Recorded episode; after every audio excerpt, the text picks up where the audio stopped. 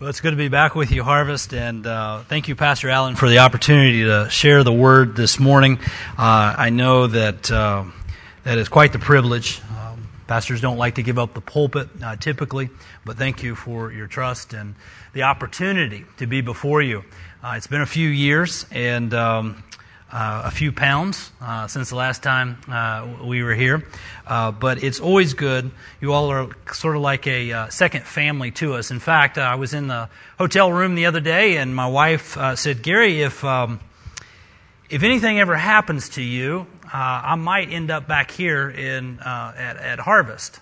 And I got to thinking about that. If, if anything ever happens to me, what type of conversation starter is that? You know, um, I said in the first, I mean, you're, you're not going to be able to tell my wife this, but, you know, at 45, I'm not really thinking those thoughts, but I guess when you turn 46, as she is, maybe you start thinking about what happens to you. I don't know. But if, if one day, you know, you turn on your TV and you see on Dateline uh, that there was a missionary couple and, uh, and a man went missing, you guys heard it first here.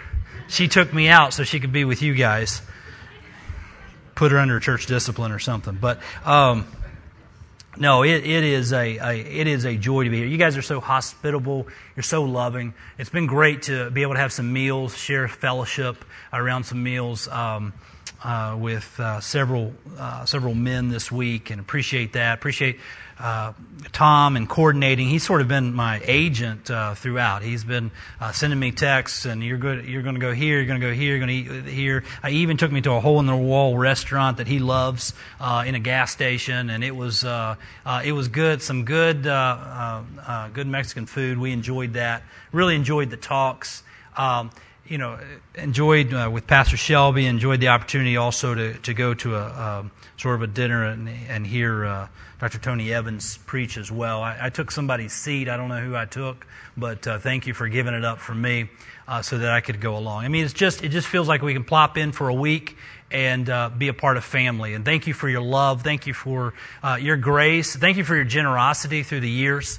You all have just been tremendous. Uh, you've partnered with the work, you've prayed for the work, you've invested in the work, you've sent your own teams uh, for discipleship training, for women's ministry, uh, for college. I mean, the college group came down and uh, we tried to kill them in the sun, but uh, we couldn't kill them off. And they, they did just a great job. They had such great attitudes. they were there to work and to join us in the ministry.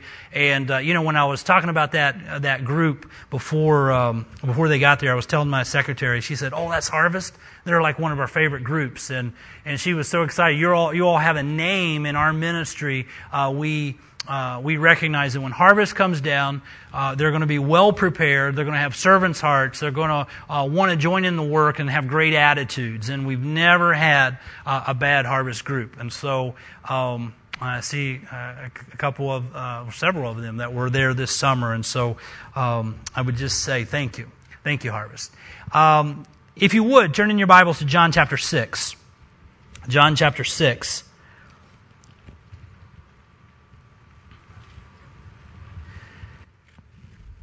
Now, what we're going to be looking at today is when Jesus, when Jesus is the multiplier. And we're going to be looking at the only miracle that is recorded in the four Gospels in all four in all four gospels. In John 6 will kind of provide our main text, but we will look to other texts in order to fill it out. Now, here's what I want to share with you this morning. Uh, we're in a the world is in a lot of darkness, if you haven't noticed. There's a lot of division, there's a lot of strife, there's a lot of conflict, there's a lot of hurt and pain and suffering. And you put all that together, and the environment is, well, it's just dark out there, spiritually speaking. But I do believe that one of our finest hours before Jesus comes as a church could be right now. I mean, the world's at each other's throats. I mean, it really, it really describes things that are going to come in, in greater fruition and you know after we're raptured out but i mean this is a dark time If there's ever a moment for the church to shine the glorious light of the gospel, I mean, this is a great time to do it. And this story, we will end up, this story gives us some understandings that's important for us to apply to our lives. So, the first thing we're going to do is, is read it. Then I'm going to give you sort of four signposts. And I'm going to show you where this is placed in the timeline of, of Jesus with his disciples. And then the very last thing we'll do, it'll be the last few minutes, is we'll actually go for some application. So I'm not going to overly apply this to our lives for the first 25 minutes or so. We're just going to study the, the passage, try to get an understanding. And if we get a good understanding, well, then I think it's just going to start, you know, it's sort of like tender meat that just falls off the bone. Then, then you'll just start seeing it and you'll, and you'll say, oh man, this applies to me. So hang with me. It's a familiar story, but it's a, it's, it's got tremendous application for us. John chapter 6, we'll read verse 1 through 15. After these things, Jesus went over the Sea of Galilee, which is the Sea of Tiberias, and a great multitude followed him because they saw his miracles, which he did on them that were diseased. Jesus went up in the mountain, and there he sat with his disciples, and the Passover, a feast of the Jews, was nigh. When Jesus then lifted up his eyes and saw a great company come unto him, he saith unto Philip, Whence shall we buy bread, that these may eat? And this he said to prove him, for he himself knew what he would do. Philip answered him, 200 pennyworth of bread is not sufficient for them, that every one of them may take a little. One of his disciples, Andrew, Simon Peter's brother, saith unto him, There is a lad here, which hath five barley loaves and two small fishes. But what are they among so many? Jesus said, Make the men sit down. Now there was much grass in the place, so the men sat down and number about 5,000. Jesus took the loaves, and when he had given thanks, he distributed to the disciples, and the, the disciples to them that were set down, and likewise of the fishes as, as much as they would. When they were filled, he said unto his disciples, Gather up the fragments that remain, that nothing be lost. Therefore they gathered them together and filled twelve baskets with the fragments of the five barley loaves which remained over and above unto them that had eaten. Then those men, when they had seen the miracle that Jesus did, said, This is of a truth that prophet should, should come into the world. When Jesus therefore perceived that they would come and take him by force to make him a king, he departed again into a mountain himself alone. Uh, this is the the scene here is a is a hillside uh, near Galilee. We have a, um, it's a time of Passover. In John's, John's account, there are three Passovers that are mentioned specifically in, in, in John. Uh, John chapter 2, we see that Jesus is presented as the temple that would be destroyed and raised again. In John chapter 6, we have Jesus presented as the bread of life that must be given for the world and is ultimately the satisfier of the soul. In John chapter 11, uh, near the time of his death, we, we see the glorification, the time for the glorification of the Son. And so there are three Passovers that sort of uh, provide framework to uh, John's account. And this is the second Passover uh, celebration. Um, and we see four signposts in this story. It's four, four things that I want to set out for you this morning. Uh, one is it's an impossible problem. It's an impossible problem. The second thing we see from this story is that there is sort of an impaired perspective, impaired vision. Uh, the third thing we can see is that there's an intrinsic perspective. Um, someone in this story has a sort of a different viewpoint. And, and the fourth is we see an immense provision. An immense provision. And, and those are sort of the four legs of the, the stool or the chair this morning that will first lay the groundwork. Then I'll show you where this is placed in the story and why I believe that's significant because once we put all that together, well, then we can try to think about our own lives. So I would just ask for you to just follow along, open your hearts. In fact, let's just go to the Word, uh, just go to the Lord today before we carry on and just ask Him to move upon our hearts. Lord, we just ask for you to speak to us through your Word. Give me clarity of thought. Lord, help this not to be about me. Lord, help no one see me in this. Help us just to hear from you through your word and your spirit to apply to our lives when we get to the end what it is you want us to do in faithful obedience. God, it's no accident that we're here. So, Lord, speak to us now through your eternal word. In Jesus' name we pray.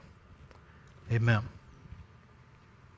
So, we see, first of all, that there is an impossible problem. It says in, in verse 5 here that there was a great company. In verse 10, it says that there were 5,000 men. Uh, if we consider the possibility of children and, and, and, and wives or girlfriends, uh, we probably have at least 20,000 people, conservatively. You know, if it was just a men's conference, okay, 5,000. But even at that, you know, we think of of, of 12 disciples and Jesus, and really one of the disciples is not on the same page, as we know. So you really have 12 people trying to meet an impossible need. There's a huge multitude, a huge company of people. Now, look, we get a little nervous as the coffee pot runs a little bit down uh, and visitors still coming in, or the donuts or the cookies uh, uh, start running out. We, we, hey, where's those donuts? We get a little, we get a little concerned. But imagine being in front of of at least 5,000, maybe 20,000 people. And it's just a band of you and 12. I mean, basically, how many people are on the stage this morning? And those guys are going to feed 5,000, maybe 10,000, maybe 20,000 people in total. I would say that classifies, humanly speaking, as an impossible problem. You ever have an impossible problem? You ever have something that just seems like this isn't going to go? Ever find yourself in a pinch? Ever feel like you're squeezed? An impossible problem. Well, we see an impaired perspective, how we look at our problems, well, reveals a lot about us. And we see uh, an impaired perspective. Look, look at the perspective of Philip in, in verse uh, 5. Jesus asked him, When shall we buy bread that these may eat? Verse 6. And, and this he said to prove him, for he himself knew what he would do. This is sort of like a laboratory in the school of discipleship with Jesus. This is, Jesus already knows what he's doing. He's going to give him a chance to give the, give the, give the right answer. Philip answered him and said, Well, 200 pennyworth of bread is not sufficient for them that every one of them may take a little. You know, Philip sort of did a cost analysis. A pennyworth was a day's wage out in the, out in the countryside for manual labor. And he says that 200 days' wages wasn't, was not enough to, to take care of this impossible problem. I mean, that would be about eight months' worth of salary. And so, you know, Philip is much like us. I mean, he's kind of calculating. Hey, we just, yeah, it's just not there, man. It's just not there. Even if we had eight months' salary, we couldn't meet the need at hand. He kind of did a cost analysis. And in the end, Philip, well, he says, yeah, we just can't do that. Now, Philip, he's, he's a third disciple that Jesus called. You see that in John chapter 1, 43. He brought Nathanael before Jesus. In John 14, 8, he's going to say, show us the Father. And so if when I think of Philip in this passage, I think of Philip as being the guy that says, show me the money. And what he's saying is, the money's not here. You ever been in a place like that? Huh? Hey, are you with me this morning? You ever been in a place where the money's not there? And you're kind of concerned about how you're going to pay the bills? Yeah, we've been there. Look what Andrew says. Andrew, uh, verses 8 and 9. Andrew pipes up. He's the brother of Peter. And he says, verse 9, there's a lad here which hath five barley loaves and two small fishes. But note his comment. There's a lad with five, five loaves, two bar, five, bar, five barley loaves, two fishes. But what are they? What are they among so many? You know, I think uh, Andrew was sort of doing a, a resource analysis where Philip was concentrated on the cost. He's concentrated on the resources. He says there's only, there's only five loaves and two fish. But how can that help with a multitude? How can we meet the need with that? Sometimes we have that tendency. We look at it, what we have in our what we have in our bank account. It's not the, the cost that's so prohibitive. It's the fact that we just don't we just don't have the money or we don't have the time. Or for many of us, we just if we're quite honest, we just don't think we have we just don't have the ability. And so, you know, the work of missions and the, and the work of the church shining the light, well, that's. There's other people that's a little bit more involved because, quite frankly, I'm just sort of on the sideline. I don't have the money, I don't have the time, I just don't have the ability. Impaired perspective. Now, here's what's interesting about this story. We find out from another account in the Gospels, Matthew 14, 15, of a more common, a more convenient perspective.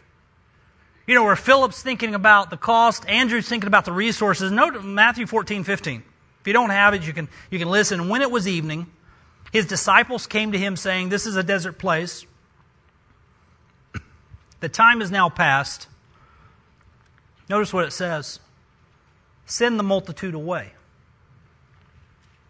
that they may go into the villages and buy themselves victuals or, or food.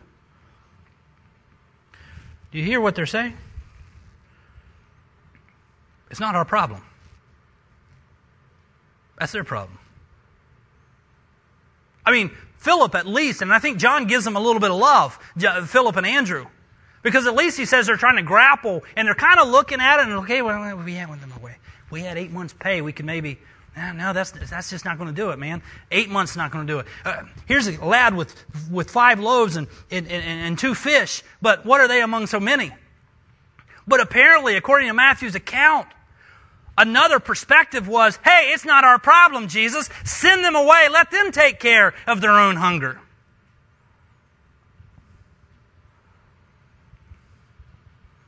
Isn't that our tendency too?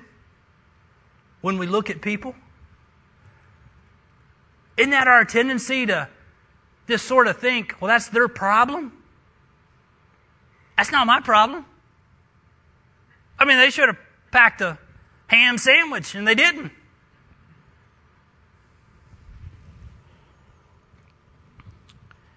In contrast to the impaired perspective of the disciples, Notice the intrinsic perspective of Jesus. John 6 5, it says, And when he lifted up his eyes, he saw a great company and a multitude come unto him. But I want you to notice something that Jesus not only notices the people, he interprets what he is seeing. And I would say this many people look, but few people see. Many people look, but few people see. If you want to test this out, just catch yourself. How many times when you see a you see a beggar or you see somebody that's walking on the street, you you kind of you know that they're there, but you don't really see them as a person that needs help. We look, many people look, few people see. And, and what we see with Jesus is his intrinsic perspective of him. It, it comes because this is who he is. He sees people in a way that the disciples don't quite see him. And look at Mark 6:34. It says Jesus when he came out saw much people and was moved with compassion toward them because they were as sheep not having a shepherd, and he began to teach them many things. He cared not only for their physical need, Jesus cared for their spiritual. And so when Jesus looks and he sees the reality, he's moved with compassion, and, and look what he does. It's Jesus that proposes the solution, and we get this from Matthew's account. Look at Matthew 14, 16. Jesus says they need not depart.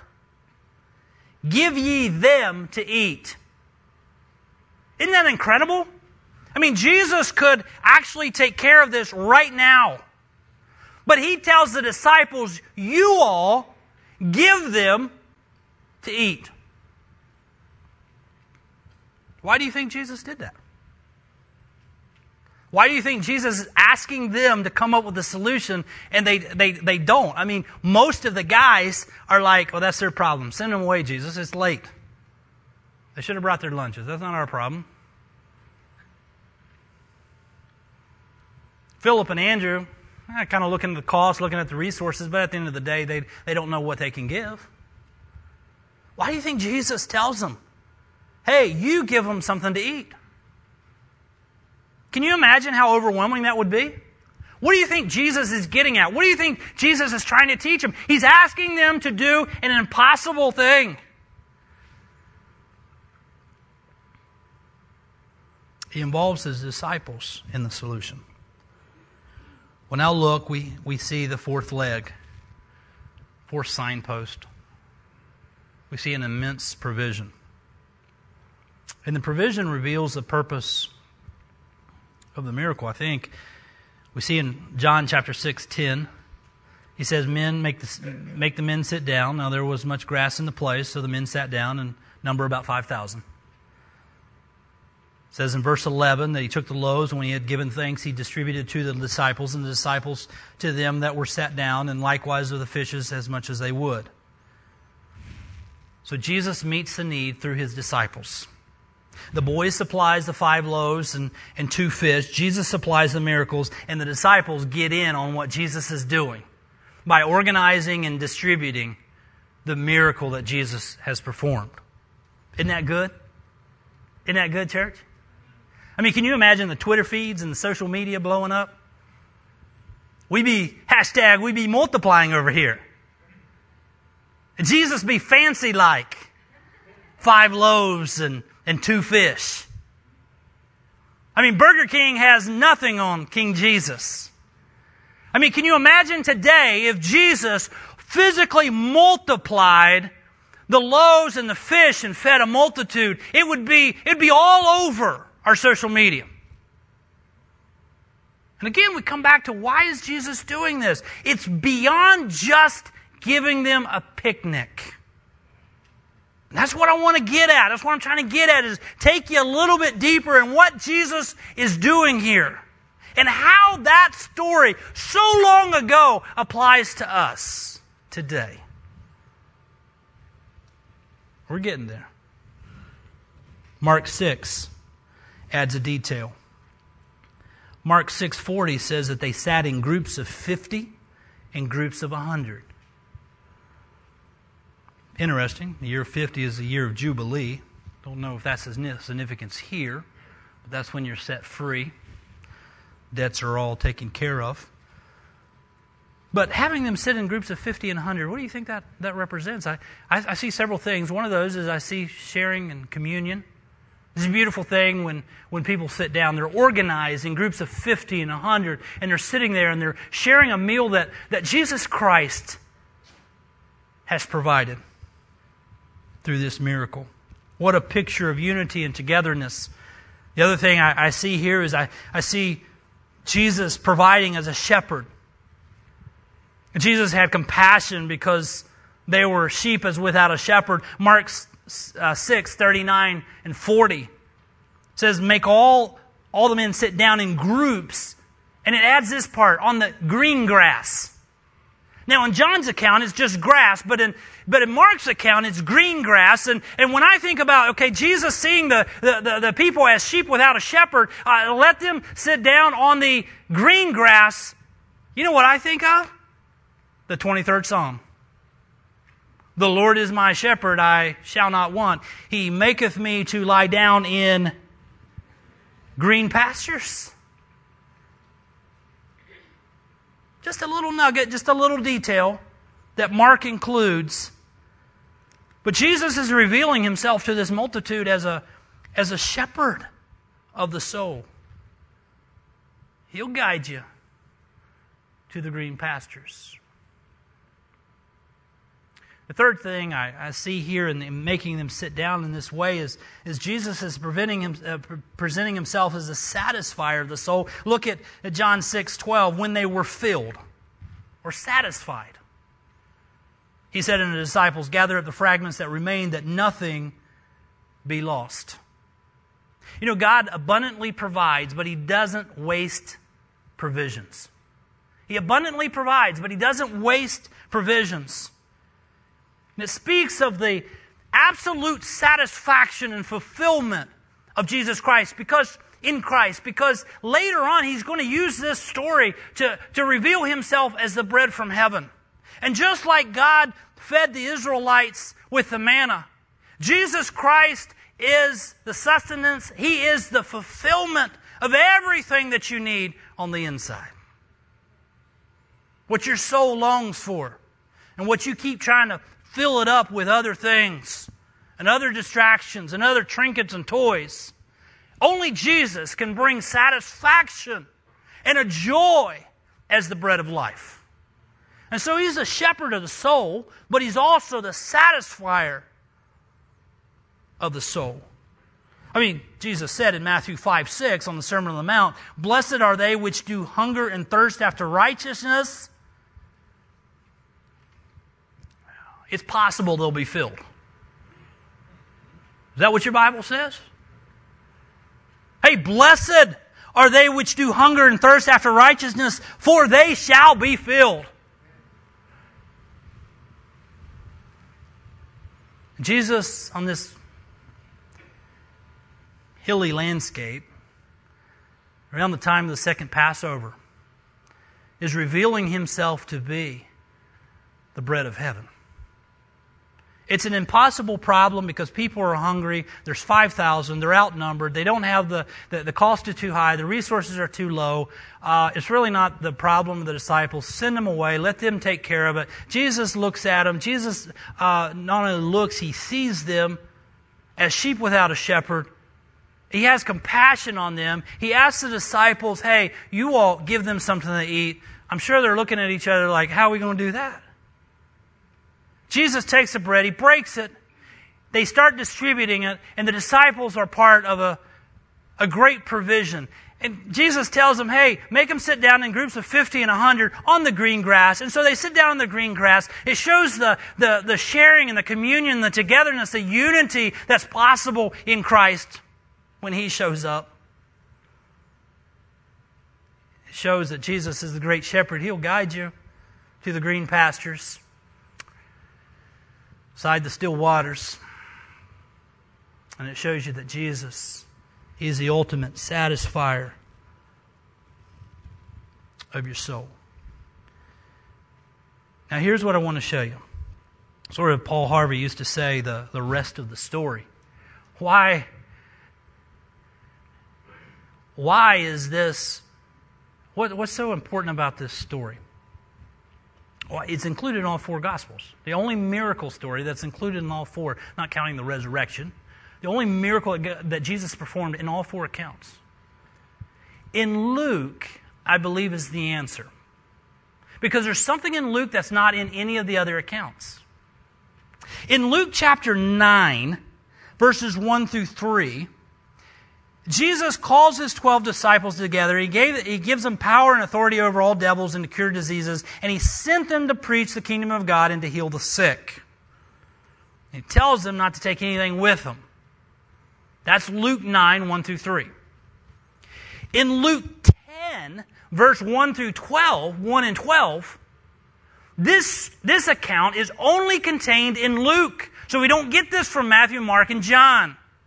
We only get it in Luke. And, and look, in, in Luke 1 and 2, after these things, Luke 10, 1 and 2, after these things, the Lord appointed over uh, other 70 also, and sent them two and two before his face, and into every city and place whither he himself would come. Therefore he said unto them, That harvest truly is great, but the laborers are few. Pray ye therefore the harvest that he would send forth laborers into his harvest.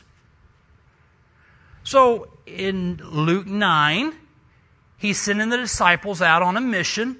Luke 10, he's sending 70 out and telling them, hey, the, the harvest is plenteous, the laborers are few, pray. But what is sandwiched in between these two missions?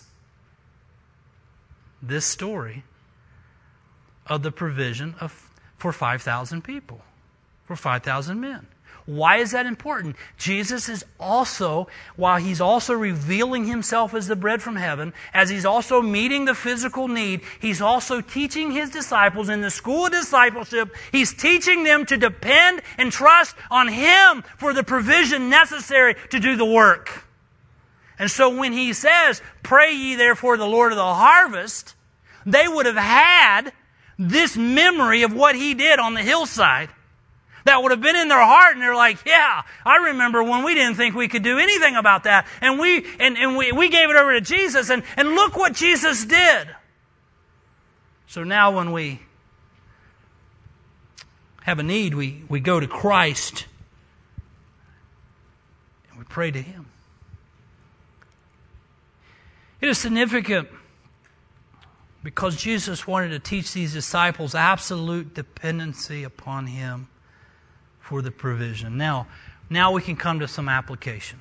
All that. I mean, that's a man. That's a long introduction to get to what's what's in it for me. What's in it for me? We got like ten minutes. What's in it for me? I want to give you three statements.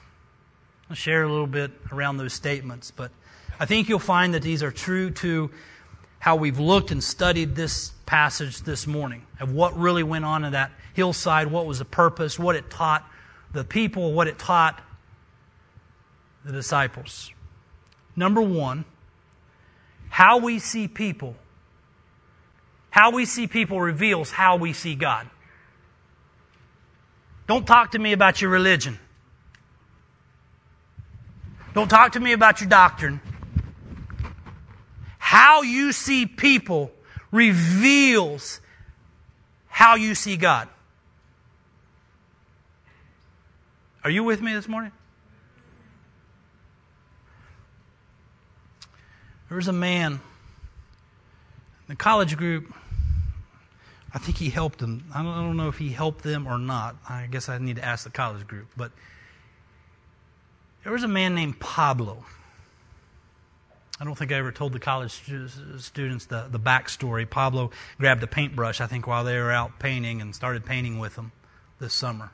Was that right? Was that, am I remembering the story correct? Yeah, old Pablo. Here's the backstory on Pablo. A few years ago, Pablo would come and he'd be hanging around the church. Church would dismiss.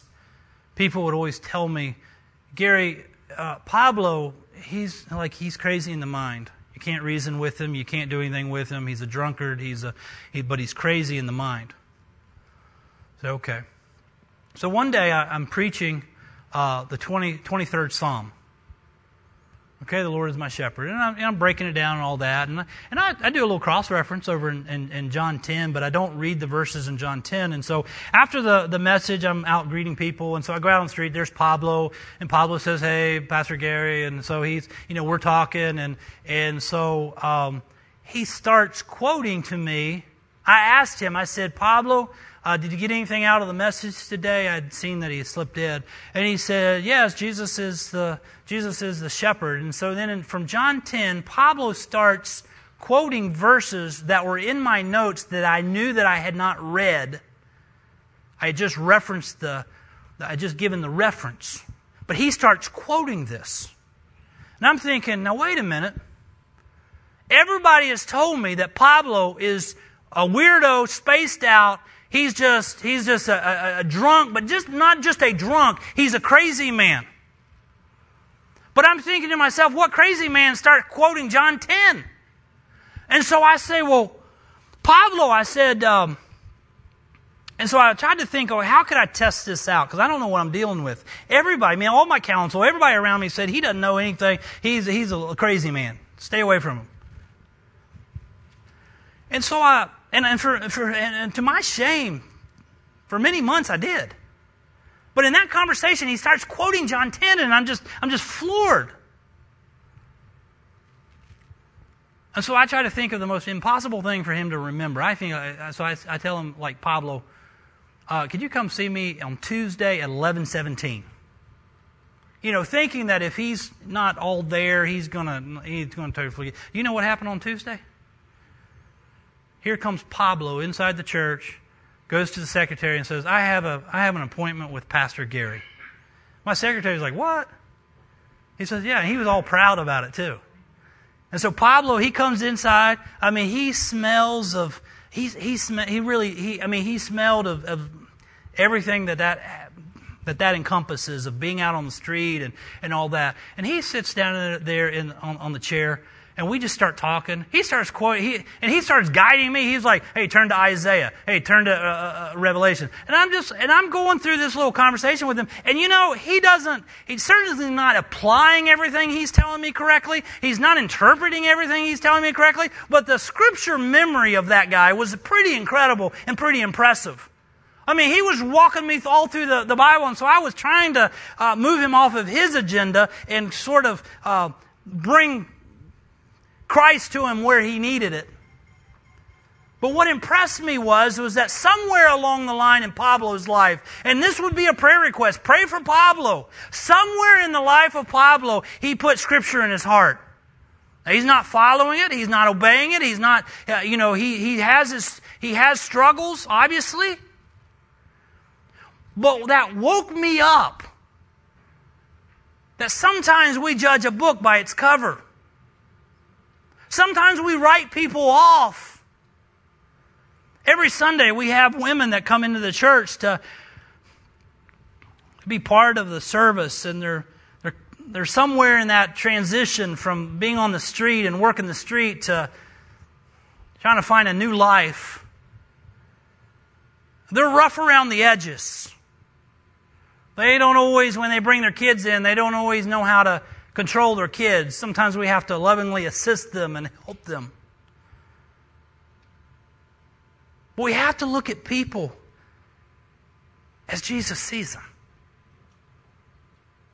I mean, so often my tendency is to judge people. My, my tendency is to say, well, that's their bed. They made it. They need to lay in it. That's my, that's kind of my default. Hey, Decisions have consequences. And they do, and I'm not negating that. But guys, we've got to see it past just being a, a, a consequence, and we've got to see it just past being a, a Republican or a Democrat thing. We need to start seeing people as Jesus sees them, lost sinners in need of the Savior and the bread of life. Man, I don't know. I don't want to stir any hornet's nest up here, but in the Dominican, I don't know how many people have tried to tell me about YouTube. I need to watch this YouTube on the about whether masks are help or they don't help or whether or not you need to get the vaccine or not to get the vaccine. And and and so people are so consumed with all this and and the cabal that's controlling all the world. And and you got to be a republican or no you got to be Democrat it is crazy. And I'm thinking man people are dying and going to hell and we've got to give them the light and the bread of Christ that's what we got to focus on That's why we're in the world. So, how we see people reveals how we see God. Jesus saw them as a shepherd, uh, as a sheep without a shepherd. Now, we'll advance past some other things that I have, but the second thing I want to tell you is responsible stewards partner with God. Responsible stewards partner with God. See, this is much more than just giving a picnic on a hillside. Jesus was doing something then, but now we can all get in on this. We can all be like the lad that has five loaves and two fish. We can all get a part of that. In fact, I would say that God wants us to be a part of that. Responsible stewards partner with God. All Christians are disciples good or bad. You really don't become, a, you're not just a disciple when you get the certificate. I understand we do the same thing. We, you know, we want to encourage that.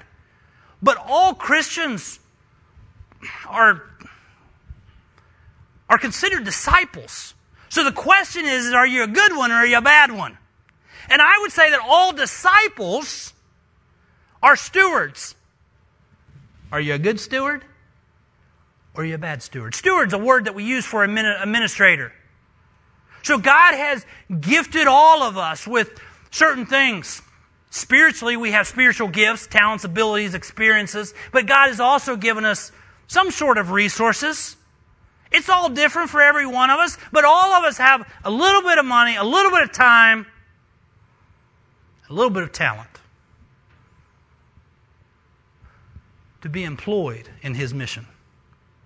Man, if, if, if, if you're not using your life for, for, for God, where you're at, why, why are we even here? I mean, there's got to be more to life than just living it up for 70 years and then die and, and be put in a, in a, in a, and you know that's a great equalizer is death. Rich and poor, they go to the same cemetery often. And you can't tell the, the, the, the net worth of, of either one. We're here because we're part of a mission of God. And responsible stewards partner with God. I had a guy tell me one time, he said, Gary, why? Why are you giving? Why are you giving? You've already you're going. I said, it doesn't work that way, man. I don't see, I don't see that God calls some to give and some come to go. Really, I see that God, God calls us in some way all to go and all to give. All are called to give and all are called to go. Now, the specific location might be different. It might not be cross culture. It might not be a call to ministry per se, but we're all called. We're all asked. We're all commanded to get the the light and the, and the bread out. Third thing I would say is this in his hands, in his hands, meager means are multiplied to make maximum impact. Little is much when God is in it. You say, I, I don't really have a lot of skills, Gary. Well, I'm not who you need to be worried about. You say, I don't have, I don't have a lot of resources, man. Things are really tight. I got you. Uh, how can you read this story and not say that Jesus is the multiplier?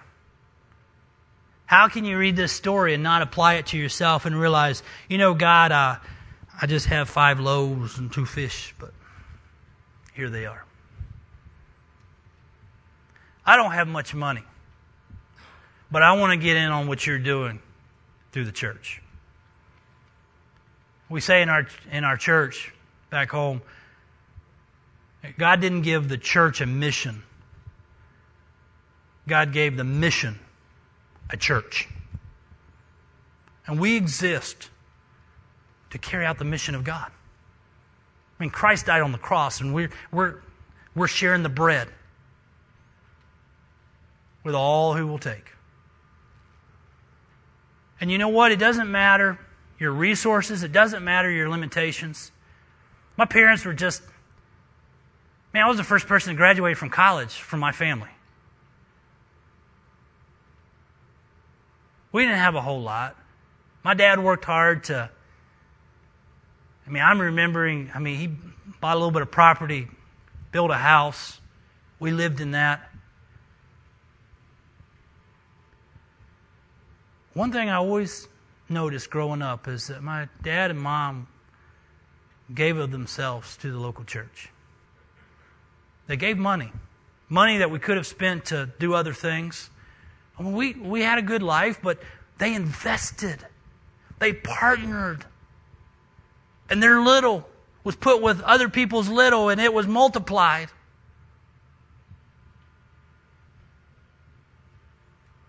meager means are multiplied in the hands of the master to make maximum impact. Look at this formula. I'm not a math guy. I'm not, I'm, I'm not a good math guy, but according to this, there's what's called the order of operations. And so you do a plus b first, and that number then comes out and is multiplied by the whatever number the x is. We got that? I got it right, right? Boy, that'd be embarrassing to get that wrong. Boy, that would I'd never live it down. So let's let's think about A. Let's think of A being you. And let's think of B being the collective of Harvest Baptist.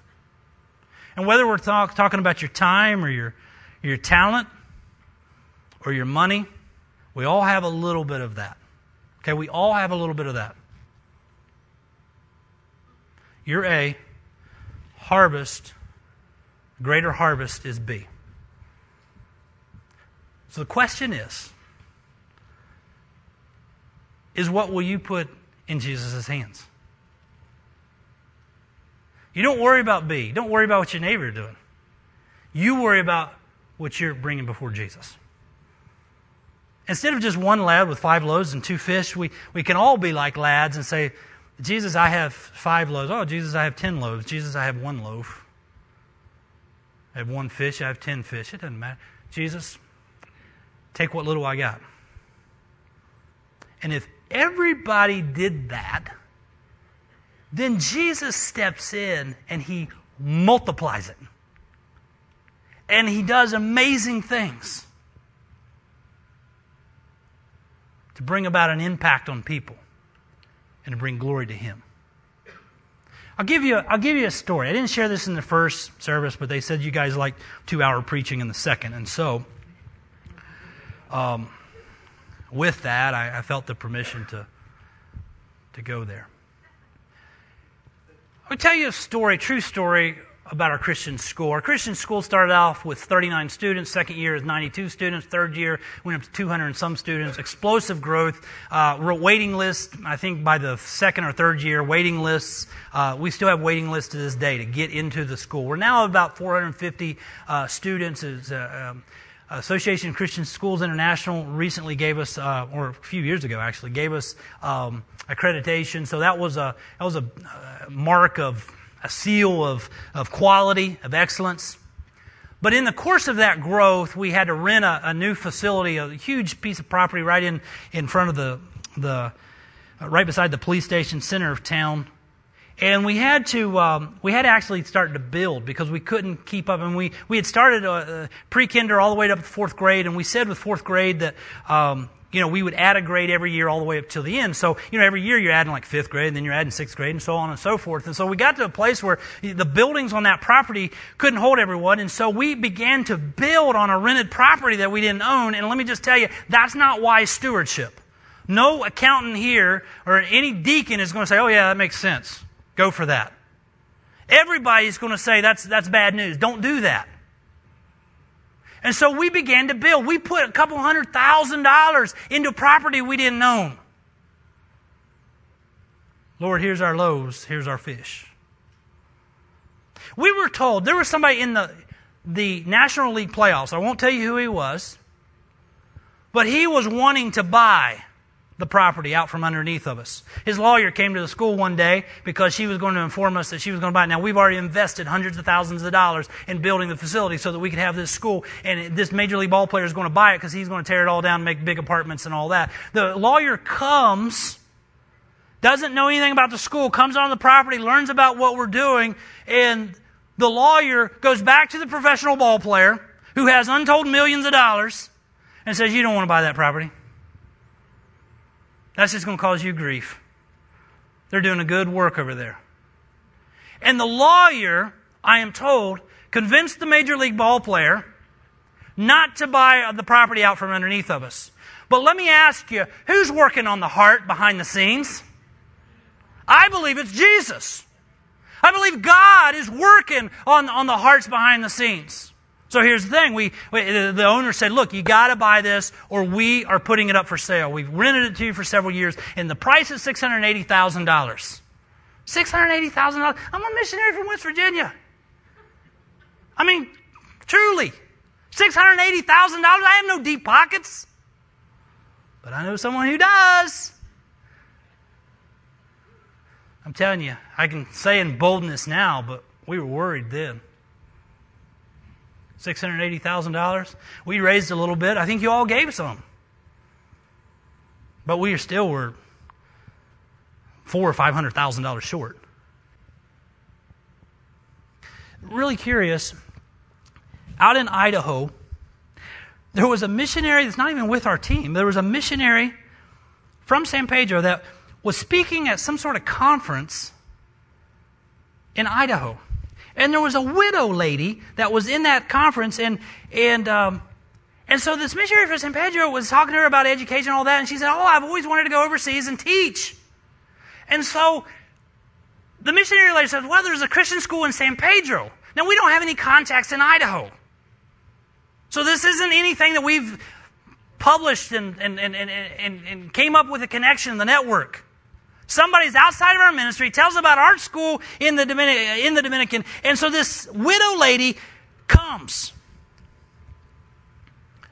So she's on the ground, walking the grounds one day with the administrator. And the administrator says, I mean, she's having a bad day because we just found out that the, the loan that we were going to get from the United States has fallen through. We were going to get about $400,000, and it's fell through. So our administrator is saying, man, we're going to lose a school. And so this widow teacher from Idaho, whom we didn't even know before, and so now she's down here and teaching. She says, she said, Lynn, is there any prayer requests you have for the school? And Lynn says, yeah, we just lost the loan. You know, we have this money to buy the school. We don't have the rest of it. We've put it up. We've put all this into the facilities. We're going to probably lose the school now. We have to tell the owners we can't buy it. She said, oh, well, I'll, I'll share it with my sister. Unbeknownst to us, her sister's husband was like a hedge fund manager in Dallas somewhere. And they just decided to give the school $400,000. $400,000. It didn't come from our network. It certainly didn't come from my preaching. It didn't come, it didn't come from our, uh, our, our publication and, and slick, slick things that we try to do to help Jesus out. All we did was do all we could do and, and say, Lord, here's our five loaves, our two fish. We believe in this. We're all in. And Jesus is the X factor, and He multiplied it, and He supplied. And let me tell you, He'll do it for you. He'll do it for you, and He'll do it for harvest, not for you, but for His glory and for the impact of the nations. Let's pray. That is a very, I'm not embellishing that story at all. I mean, I know sometimes, sometimes you hear whoppers. I'm not giving you a whopper. I'm telling you the truth. I've seen God supply in ways I can never imagine. All I'm asking you to do, and thank you for the extra time, all I'm asking you to do is just bring your loaves and fish to Jesus whatever that looks like in your life. And if you do not know Christ as your Savior, you don't have the bread of life. You're empty on the inside. And He is the satisfier of the soul. He died on the cross for you, He took your debt. So come to Christ. We're running long on time after the service, if you'd like to speak to me or Pastor Allen or someone else, we want to help you. Let me close this out in prayer and we'll be dismissed. Lord, I thank you for this church. I thank you for how you have supplied for their needs. Oh Lord, you, you helped them pay off this, this building. Praise the Lord for that. We praise you for that. Lord, they have been invested in missions and in our, in our ministry. And I thank you for that. I pray, Lord, as they look to the year ahead and the tremendous opportunity that, that you have placed Harvest in this position to make a, a global impact, and not just over the, overseas, but right here in this area. God, I pray that, symbolically speaking, that every, every person would just bring their loaves and fish and trust you. God, you want us all to get in on this. And Lord, for some that they need to get with it with their finances a little bit. Maybe reorganize some things. For others, Lord, it might not be the financial that you're speaking to them, but God, they, they've got time. They're, they're so busy and distracted with trinkets and toys and, and even good things, Lord. But, Lord, you're asking them to bring their time, or maybe it's their service. Everyone's important in the work, everyone's important in the church body. And so, Lord, I pray that each one will respond as you would have them respond. Lord, I pray that we would see you just multiplying what you're doing. Lord, use Harvest. Use Pastor Allen and the pastoral team and the deacons and the whole church body to do a great work for your glory and the impact of the nations. God, thank you. You're a good God. You're a generous God. And you, you choose to let us be partners with you. It's an incredible thought. Thank you, Lord, for the opportunity. Guide us now to our homes. In Jesus' name we pray. Amen.